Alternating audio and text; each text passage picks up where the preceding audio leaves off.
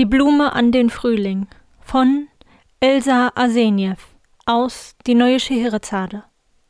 Seine Stimme ist eine tiefe Macht, sein Blick ist weich wie die Frühlingsnacht, sein Mund, der blutrot blüht, hat in meinen Tod geglüht.